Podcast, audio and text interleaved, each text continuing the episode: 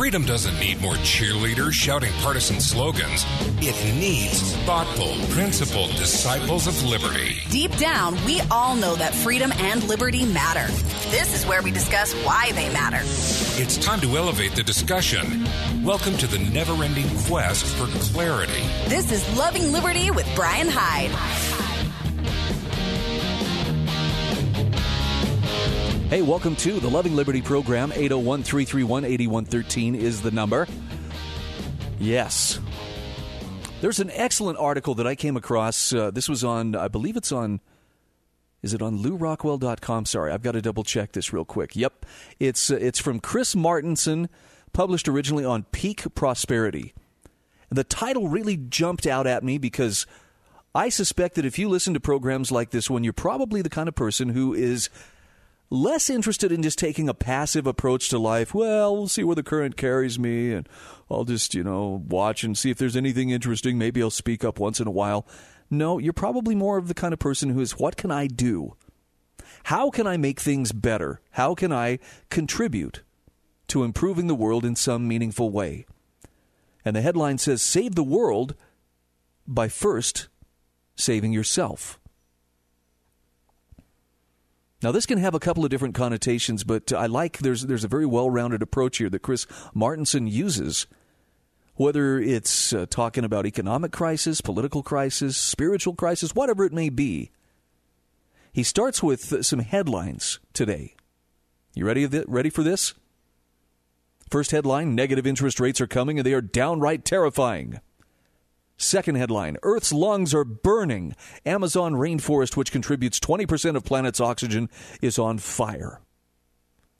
Next headline What's in our water? Report, grow, report warns rather of growing invisible crisis of pollution. One more. Plants are going extinct up to 350 times faster than the historical norm. Now, Chris Martenson says from news reports like these, it's understandable to think that our future looks bleak. He says at this point we can only ride out the consequences as the systems we depend on collapse and then ebb away, exposing that the structure of our modern way of life is really just an edifice built of sand. Now, that may be true, but not necessarily. He says, I'm here today with some good news. There remains a multitude of options that each of us can and should do to prepare for what lies ahead. And in so doing, we can help avert the worst of it as well but only if enough of us try. Critical mass is key here. Now, listen to this next line. Yes, the world is busy collapsing around us. That's true. But collapse is a process, not an event. It can be ameliorated and even reversed depending on the actions we decide to take from here. And there's still time left to change our fate. Not much, mind you, but enough to matter. The good news is that more and more people are heeding the call and taking action. The bad news is that too many still aren't. And the worst news is that many of the entrenched powers of the status quo are working against our future best interests as they desperately cling to old notions of advantage, wealth, and privilege. Now, Chris Martenson says privately, many of the wealthiest and most powerful political people, or politically powerful people, are as worried about you and I, are as worried as you and I about what is coming.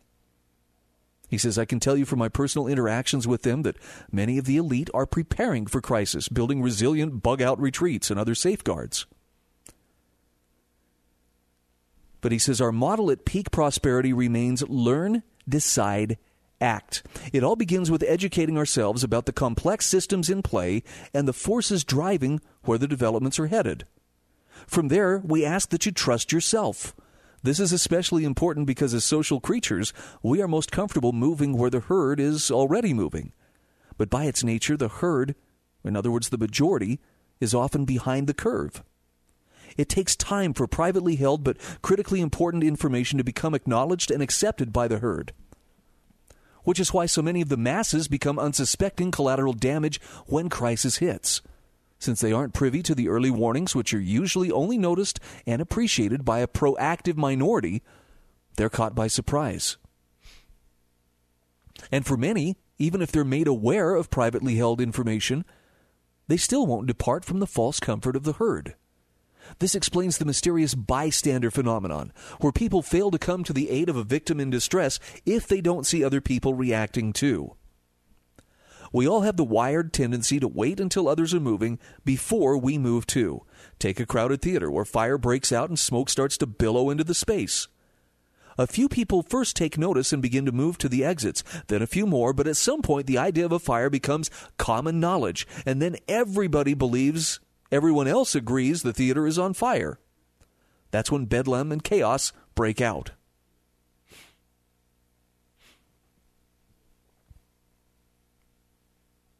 Now, the author goes on to say it's really important to understand the importance and power of this tipping point when previously privately held ideas suddenly become common knowledge, because that's the moment where the status quo quickly morphs into something new, usually catching the herd completely flat footed. As Chris Martenson says, when, when he launched the uh, Crash Course video series back in 2008, he implored people to trust themselves on a whole host of economic and financial indicators that were flashing red. We're trained to trust authorities who sometimes don't have our best interests in mind, and who sometimes are even more clueless than average and really have no good answers, or maybe they just have harmful ones. Chris Martenson says, I wanted folks to look at the data and decide for themselves whether the official narrative of there's nothing to worry about truly made sense. By the way, just as a quick aside, have you heard those words within the last week or so pertaining to, uh, you know, the economic stability of, of this great nation? Just asking. Chris Martenson says just a few weeks after after uh, publishing the final chapter of the series, the great financial crisis erupted and oil shot above $100 a barrel for the next several years, and the rest, as they say, is history. Here's what he wrote in 2009. He said the key to navigating during moments when the dominant story is wrong is to consciously block out the programming that's constantly reinforcing the status quo and to examine each assertion made by authorities and by advertising and by journalists and any and all experts, myself included, as though it were possibly a live hand grenade. Now, while you may ultimately end up agreeing with the assertion or claim, your first instinct should be one of suspicion. Often, my first clue that I need to do more research into a particular assertion is simply a gut feeling that something is not right here even when I cannot quite articulate why, and maybe have almost zero hard data on the matter. I've learned to trust my instincts for when a story just doesn't add up. This principle can be applied to the Bernie Madoff swindle. Many investors have recently described that they had suspicions and concerns over the years about the steadiness of Bernie's investment returns, yet they kept their money with him. If they had simply trusted themselves and decided to move their money to an institution where they didn't have these gut level concerns, well, they'd be in infinitely better shape now. The benefits of trusting yourself and applying private knowledge can be huge. The Bernie Madoff case illustrates this perfectly. Lots of people had their private concerns, but since nobody else seemed to notice or care, they did nothing. It was only once it all became common knowledge that a whole Madoff swindle broke into a shocking, wealth destroying scandal. Now, to avoid this fate, a key success strategy we can practice is to trust ourselves. Trust that our private knowledge is sufficient and be confident that eventually the common knowledge crowd will catch up to us. So, what matters most is that we act in advance of crisis, especially when those around us aren't. He says, What I most want you to do is act on what you know because it's time. Because you already know just how screwed up the systems are. Because your trust in the collective political and corporate leadership to act responsibly has eroded. Because you just know it in your gut. Now, it takes effort. He says once the ball gets rolling and more of the above concerns move from private to common knowledge, you should expect the pace of developments to speed up quickly. It's like how Hemingway answered the question How did you go bankrupt?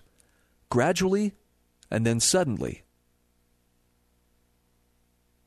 Now, we're going to come back to this in a few moments. We got a break here in about a minute. I don't have time to go into some of the things, but he's going to ask how many of the things that I'm going to share with you on the other side of the break are holding you, are you holding right now as private knowledge?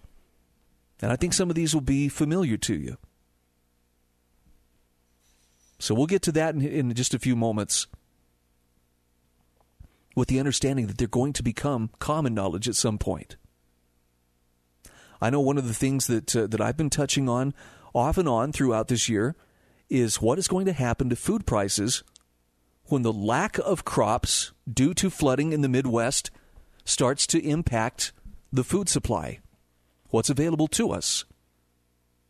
Right now, there aren't that very, there aren't that many people who are thinking about it.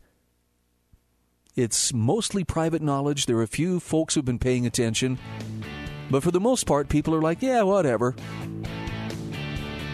But when that becomes common knowledge, you're going to see people start to get a little bit freaky. This involves food.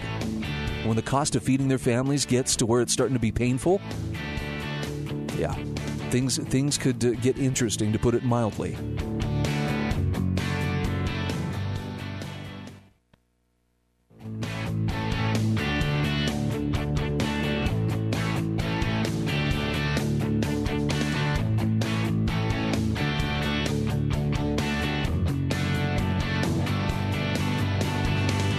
Welcome back to Loving Liberty. All right, so I'm sharing this uh, amazing article about uh, Save the World First by Saving Yourself. This is published on lewrockwell.com. It's by Chris Martenson and it's, uh, it's originally published on Peak Prosperity. He makes a very careful, uh, uh, a very uh, clear delineation here between what is private knowledge and what becomes common knowledge. And the key is to act on your private knowledge before it becomes common knowledge. He uses a great analogy of like uh, smoke in a theater or, uh, you know, the, the fire alarm going off while in the theater. Most people sit there not really wanting to believe that something is wrong until other people start to move. And once other people are moving, okay, well, then maybe we should move too. But there comes a tipping point where suddenly everybody is moving, and that's when it gets really, really dangerous. I'm going to bring back a bad memory here. Do you remember the uh, fire in uh, New Hampshire? I forget the name of the nightclub. Great White was the band that was playing. Had some pyrotechnics as part of their show, and I will never forget seeing the the video footage. Someone on their cell phone filmed as they were sitting in there, and you see the flash pots go off and the shower of sparks, and somebody sees the sparks start to catch insulation on the ceiling on fire. And the person with the camera wisely was like, Whoa, whoa, that's not good. And immediately got up and starts moving towards the door. And the music keeps playing. You know, they're moving towards the door and, and people are like, What? What is it? What is it? And they and they get to the door, and just as they get to the door, that's when the panic starts. That's when suddenly people realize, Holy cow, this really is a problem. And fortunately, they got outside, but it was it was horrifying how quickly the door was jammed up with people trying to get out and I forget how many people died. I want to say it was it was 100 people lost their lives simply because number 1 they couldn't believe something bad was happening and by the time they realized it was happening and realized oh we should probably act on this everybody had the same idea and jammed themselves in the ent- in the exits trying to get out.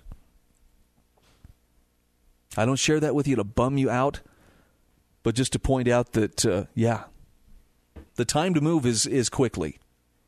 So here's the question that uh, Chris uh, Martenson asks about how many of these things are you holding right now as private knowledge? In other words, these are things you understand or you know that aren't yet common knowledge. The U.S. justice system is corrupt and favors the wealthy. U.S. financial markets are rigged and unfair. Our food system is by and large selling us toxic junk.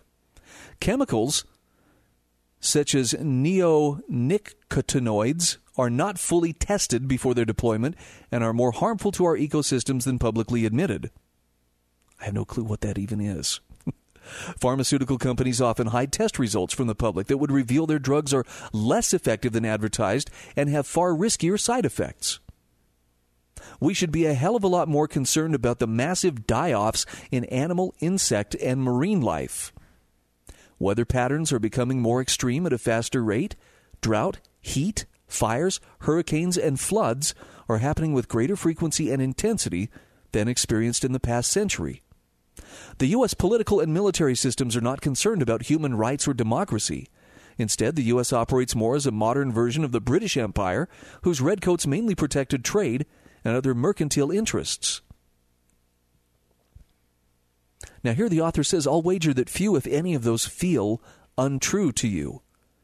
And he says, I think part of the reason that such damaging revelations still remain as private knowledge is because moving them into common knowledge requires the destruction of closely held belief systems. It takes time, mental effort, and emotional strain to admit to ourselves that those in charge of society may not actually have our interests at heart. Again, nature has provided strong protections to maintaining existing belief systems. Maybe it's just too hard or too expensive to alter them. Whatever the reason, the more central the belief system, the more tightly we cling to it.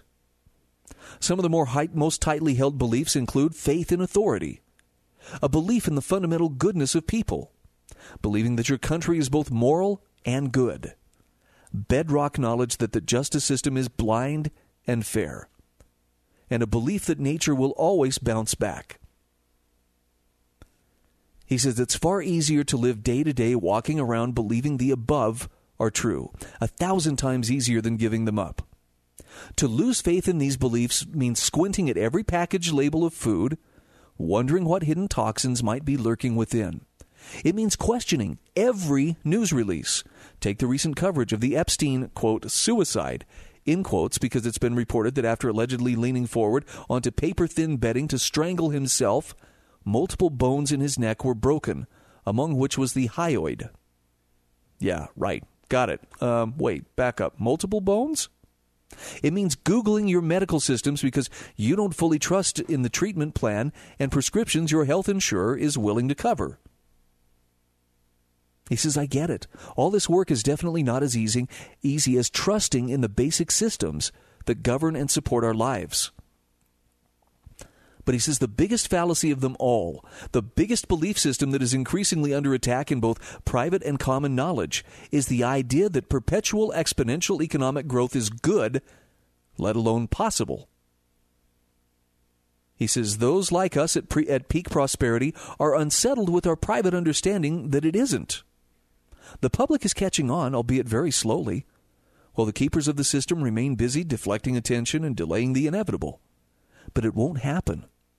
Eventually, the reality catches up. Private knowledge becomes common knowledge, and then everything changes very suddenly.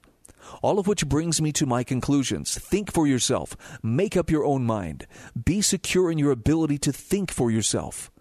And act now before things get materially worse and your options become much more limited. Which leads to my motto, he says, which is I'd rather be a year early than a day late. He says, You already know that it's time to prepare for whatever's coming. None of us knows exactly how and when it will manifest, but our spidey senses are tingling loudly at this point. We see the building tension and the mass yellow vest restiveness across France, the millions of protesters in Hong Kong. It's in the quickening breakdown of political goodwill between nations. It's in the trade disputes and in every tweet and headline desperately floated out there to divert the public's attention from the problems we face. It's in the sudden appearance of $16.5 trillion of negative yielding debt and the many companies that make no profit but apparently are worth tens of billions of dollars each. All of which signals it's time. It's time to act before the system falls apart. Change is happening, abrupt departures from the script are already occurring. Which is why he says, I implore you to see to your own provisions now and to take the necessary steps to align your personal actions with your private knowledge. Step one make sure your wealth is safely managed by prudent professionals or is entirely out of the markets. Step two, have at least three months in physical cash on hand out of the banking system for immediate access during an unexpected emergency. Beyond that, consider holding any remaining cash you have in the system inside the U.S. government's Treasury Direct program, where it will earn a higher return with greater safety versus being in a bank. Have a crisis stash of physical gold or silver stored somewhere safe where you can get to it yourself, possibly quickly. Be prepared. Be sure to have all the emergency basics safely stored and readily accessible food, water, personal protection, medical supplies, etc. This is smart preparation against any kind of unexpected crisis, be it natural disaster, painful economic downturn, social unrest, or something even worse. And number five, be positioned to help those less prepared than you. Now, this isn't intended to put you into a state of fear or panic. But wouldn't you agree that it's time to really evaluate what you hold as private knowledge that could become public knowledge very soon? Maybe shore up your life in those areas before it becomes public knowledge?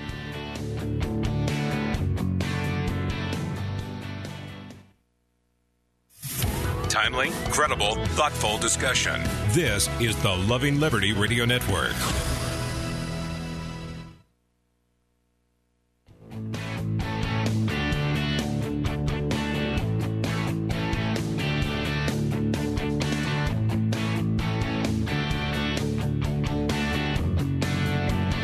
Hey, welcome back to Loving Liberty. I'm Brian Hyde, 801 331 8113. Hey, quick reminder for you as we uh, move forward here. Uh, it's going to be Best of Joe Kerry today, but uh, Larry Reed will be on the air this afternoon for the Reed Hour. Larry is the president emeritus of the Foundation for Economic Education. What a great voice for liberty, and, and what a consistent voice. Uh, to to share the, the principles and the ideals of liberty and and its uh, in, inseparable connection with character.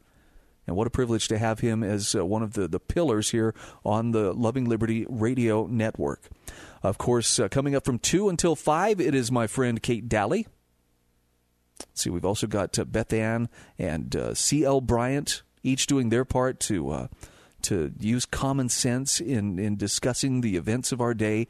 And of course, it's uh, Liberty Roundtable with Sam Bushman coming your way from 5 until 7. Just a few things straight ahead. Just want to do one quick reference again to the article, which I will post in the show notes for the podcast today.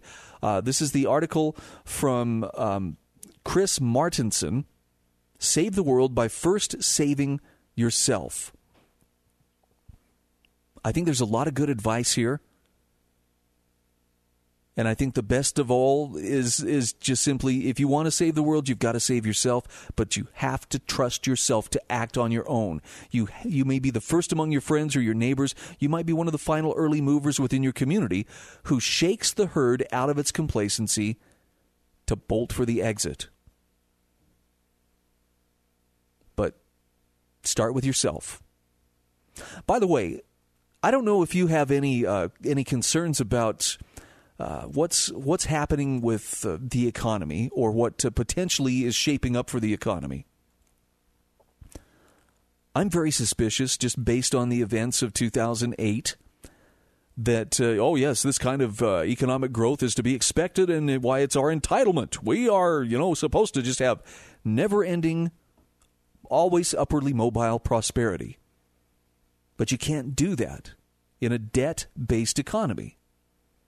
And so when I hear about the inverted yield curve and how, you know what, that's a pretty good indicator that there are recessions around the corner, you know, that gets my attention. But you know what gets my attention even more?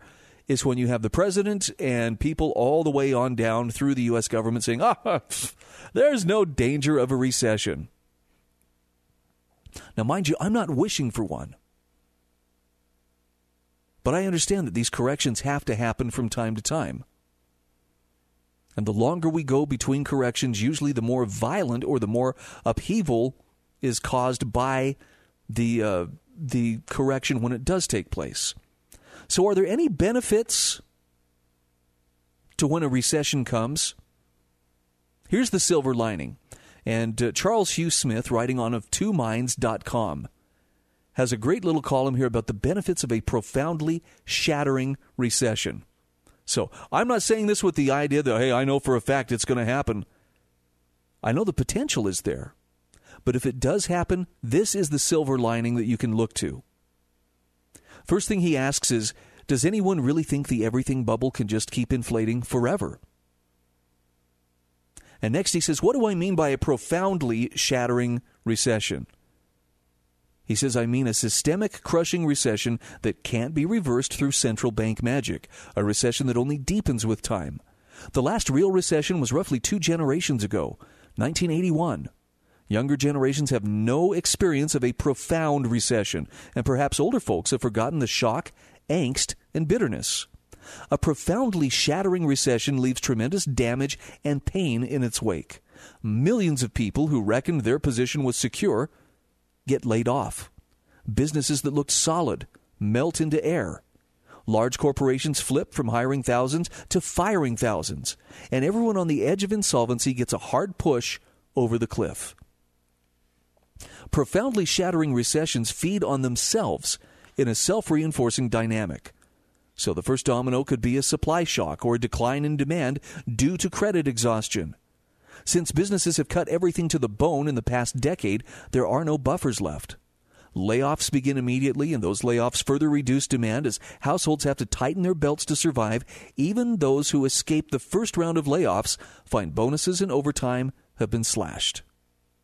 Since the problem isn't high interest rates, central banks reducing rates or pushing them into negative territory, ne- negative territory only reveals their impotence. If negative interest rates boosted the real economy, Europe and Japan would be experiencing rapid expansion instead of stagnation. Layoffs, the failure of central banks, and soaring fiscal deficits trigger a drop in consumer and investor sentiment, which feeds back into declining sales and profits, which then trigger more layoffs as businesses must cut expenses as revenues crater. Clearly, there, are, there is no benefit to households or enterprises to this self reinforcing recession. The benefits are structural Financialization, the parasite that's eaten our economy from the inside, will collapse along with the mountains of debt that fueled it. Zombie corporations and local governments that have been insolvent in all but name will finally go bankrupt, clearing the system of their dead weight. Economies supporting zombie entities are sacrificing their capital to keep insiders afloat, which leaves less capital to invest in increasing productivity, which is the only way to increase broad based wealth. The everything bubble will finally pop, stripping the system of phantom speculative wealth and fictitious capital. Price discovery will once again be possible, as all the central bank inflated bubbles will deflate and real demand and supply will set the price of assets. Now, once central banks have been revealed as powerless, the quasi religious belief in their omnipotence will dissipate, and people will finally start dealing with Gilded Age excesses of the past 20 years. Common sense limits on financial predation and trickery will gather support, and tricks like corporate buybacks will be outlawed or restricted. If capital can't earn a low risk return, then it can't flow to productive uses. Once a central bank manipulation fails, Capital might demand a yield, and in doing so, it will start a beneficial cycle in which speculation will no longer be enabled and rewarded by zero interest rates or negative rates. Only those enterprises and households with productive uses for borrowed capital will reckon the interest costs are worth the risk of taking on debt. That bloated, parasitic banking sector will, it will implode, and what's left of it will return to its proper role a thin, regulated sector of the economy stripped of political power. Now remember, this is the bright side of a truly crippling recession. All the cartels and monopolies that depend on debt will implode. Banking, higher education, ultimately national defense, and sick care, which depend on federal borrowing to reduce their pre- or to fund rather their predatory uh, pricing. The U.S. economy needs a reset if it's to lift all boats and the sooner that reset occurs, the sooner we can dispense with all the cronyist intervention, the self serving manipulation, and exploitive distortion that's turned our economy and society into a speculative casino that only favors a few insiders and those who know how to rig the game to their benefit. A profoundly shattering recession, he says, requires patience, fortitude, and an awareness that the sacrifices demanded will be worth the pain if we rid our society of at least the top layer of financial and political parasites and predators that have corrupted our economy, our governance, and our society. Does anyone really think the everything bubble can just keep inflating forever? Surely nobody's that deluded. The global economy is destabilizing, and we're about to discover there is no way to halt a profoundly shattering recession. We have a once in 80 years opportunity to right the ship before it sinks into oblivion. Now, again, this is uh, Charles Hugh Smith writing on oftwominds.com. Now, I, I have to reiterate my intent here is not to make you fearful, angry, or otherwise, you know, manipulate your emotions. But just simply to put it out there what if? What if what he's saying is true? What if there is a profoundly shattering recession coming our way? Every single one of us has steps that we could take to mitigate the possibility of being uh, horribly inconvenienced, if not crushed, by such a recession. So, what are you doing? I can't give you a quick one size fits all answer because I don't think it's one size fits all. We're all in different places. We all have different, uh, you know, different strengths and different weaknesses, different vulnerabilities. I can tell you this the people who have eliminated as much debt as possible from their lives are likely to have the greatest amount of latitude in their options should a shattering recession come. But I think it's easier for most people just to kind of keep chugging along, like, ah, well, you know, everybody thinks the bad that the you know the sky's going to fall and something bad's going to happen, but but it never does until it does. Look, I'll never forget paying for a tank of gas at the convenience store and the girl behind the counter telling me, You wouldn't believe the number of professionals, doctors, and, and attorneys I've had in here looking for part time work. That was during the last downturn. What if the next one's worse?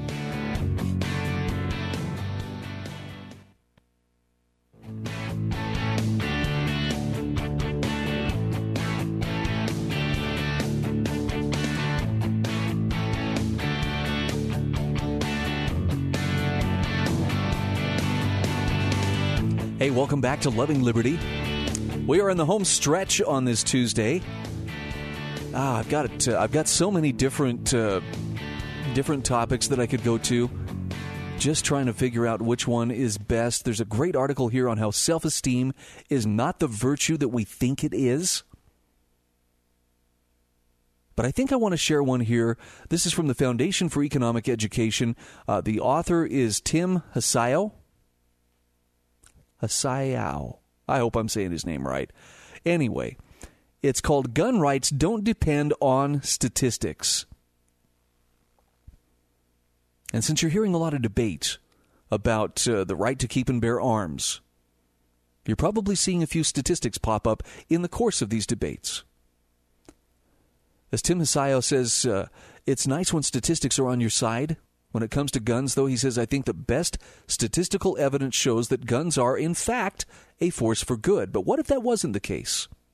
What if it turned out that the statistics showed that permissive gun ownership actually does more harm than good? He says nothing of significance would follow, because as valuable as they are, Statistics aren't all that matters, nor are they even the most important thing we should take into account when making public policy decisions, especially decisions that involve natural rights. See, there are some problems with the utilitarian model. He says when statistics are invoked in a public policy discussion, it's almost always done as part of a cost benefit analysis. This involves taking a given policy and weighing its positives and negatives. If there are more positives than negatives, then it's implied that adopting the policy is a good idea. If there are more negatives than positives, then it's implied that adopting the policy is a bad idea. Seems simple enough, right? Well, many think that all of our decisions about the policies we adopt should follow this model. The technical term for this way of thinking is utilitarianism. Now, the virtue of utilitarianism is that it's a pretty easy, natural, and straightforward way of making decisions. While it does sometimes require familiarity with the relevant data and research methods, which means we have to frequently trust the experts, the underlying principle is intuitive. It's about the numbers. Now, as intuitive as it may sound, there are many things that just can't be reduced to just a numbers game. For example, suppose that enslaving an innocent minority of the population into forced labor would yield more good effects than bad effects. Well, since the numbers check out, would that make involuntary slavery justifiable in this situation? Of course not. The innocent minority's right to autonomy is more important than any gain in social utility. Here's another famous example. Suppose the only way to save five dying people would be for a transplant surgeon to kill an innocent person and distribute his organs among the five. Assuming that the numbers would, kneel, would yield a net positive result, would it be justifiable for him to do that? Again, absolutely not. The innocent person's right to life resists the appeal to the greater good. So just because something makes sense from a numbers perspective does not mean that it is morally permissible. Now he says, whenever I bring up these examples in the classroom, one response I inevitably get is that these scenarios are dumb because they never would happen. Well, maybe they won't, but that misses the point completely.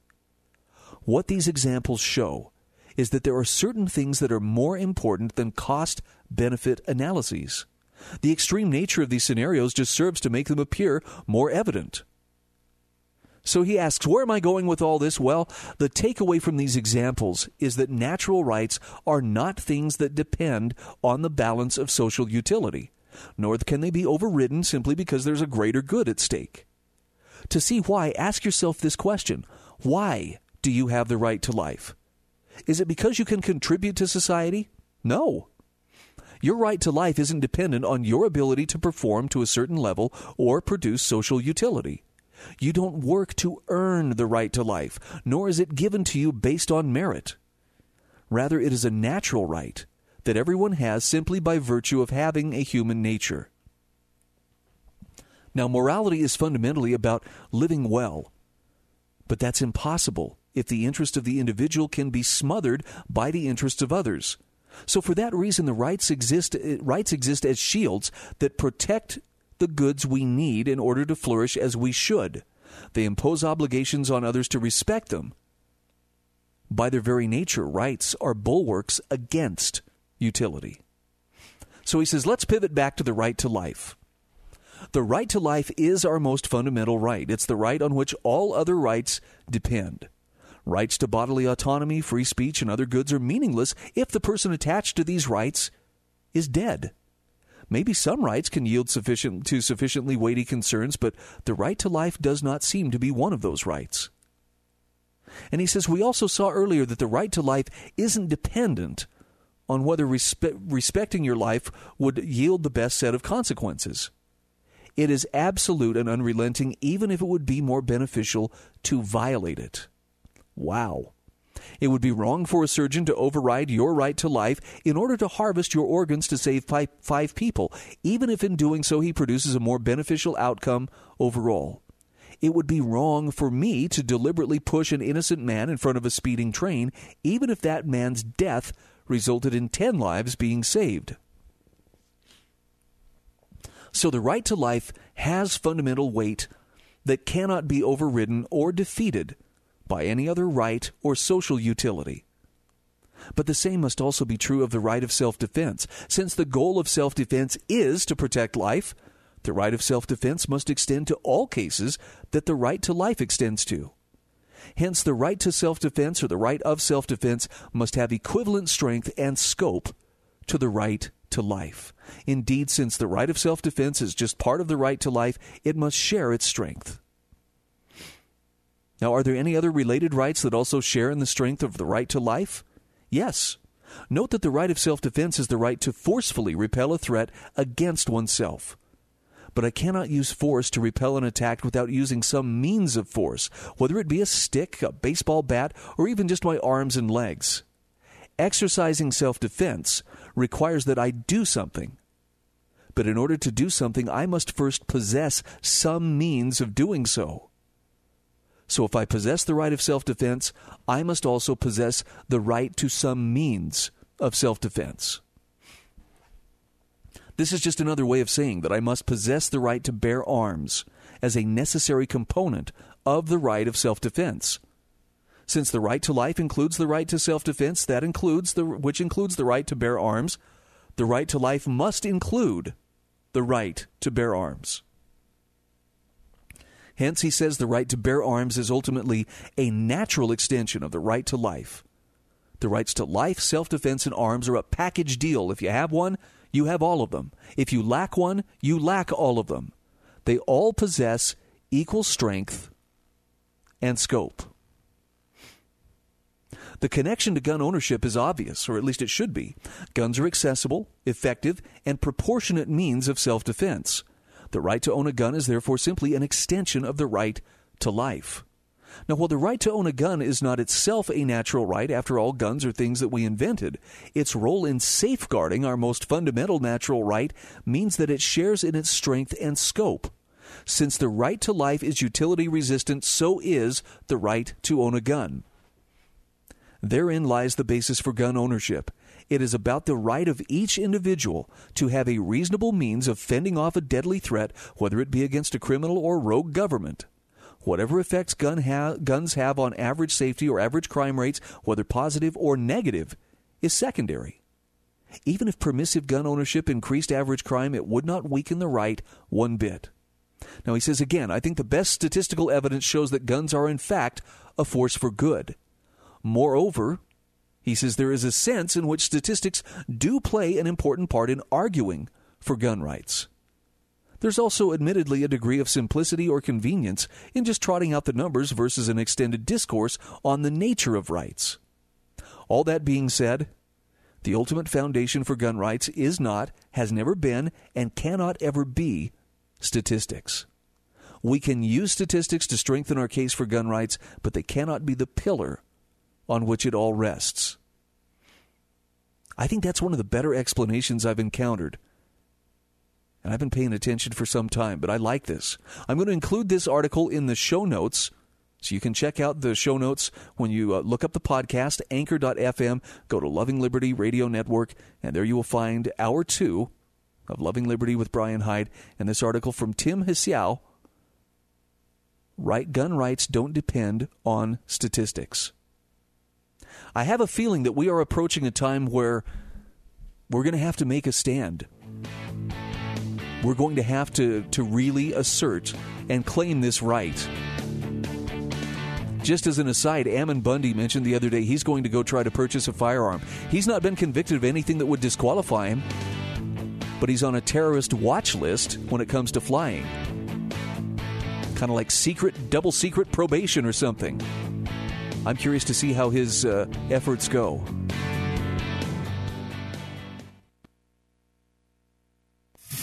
Timely, credible, thoughtful discussion. This is the Loving Liberty Radio Network.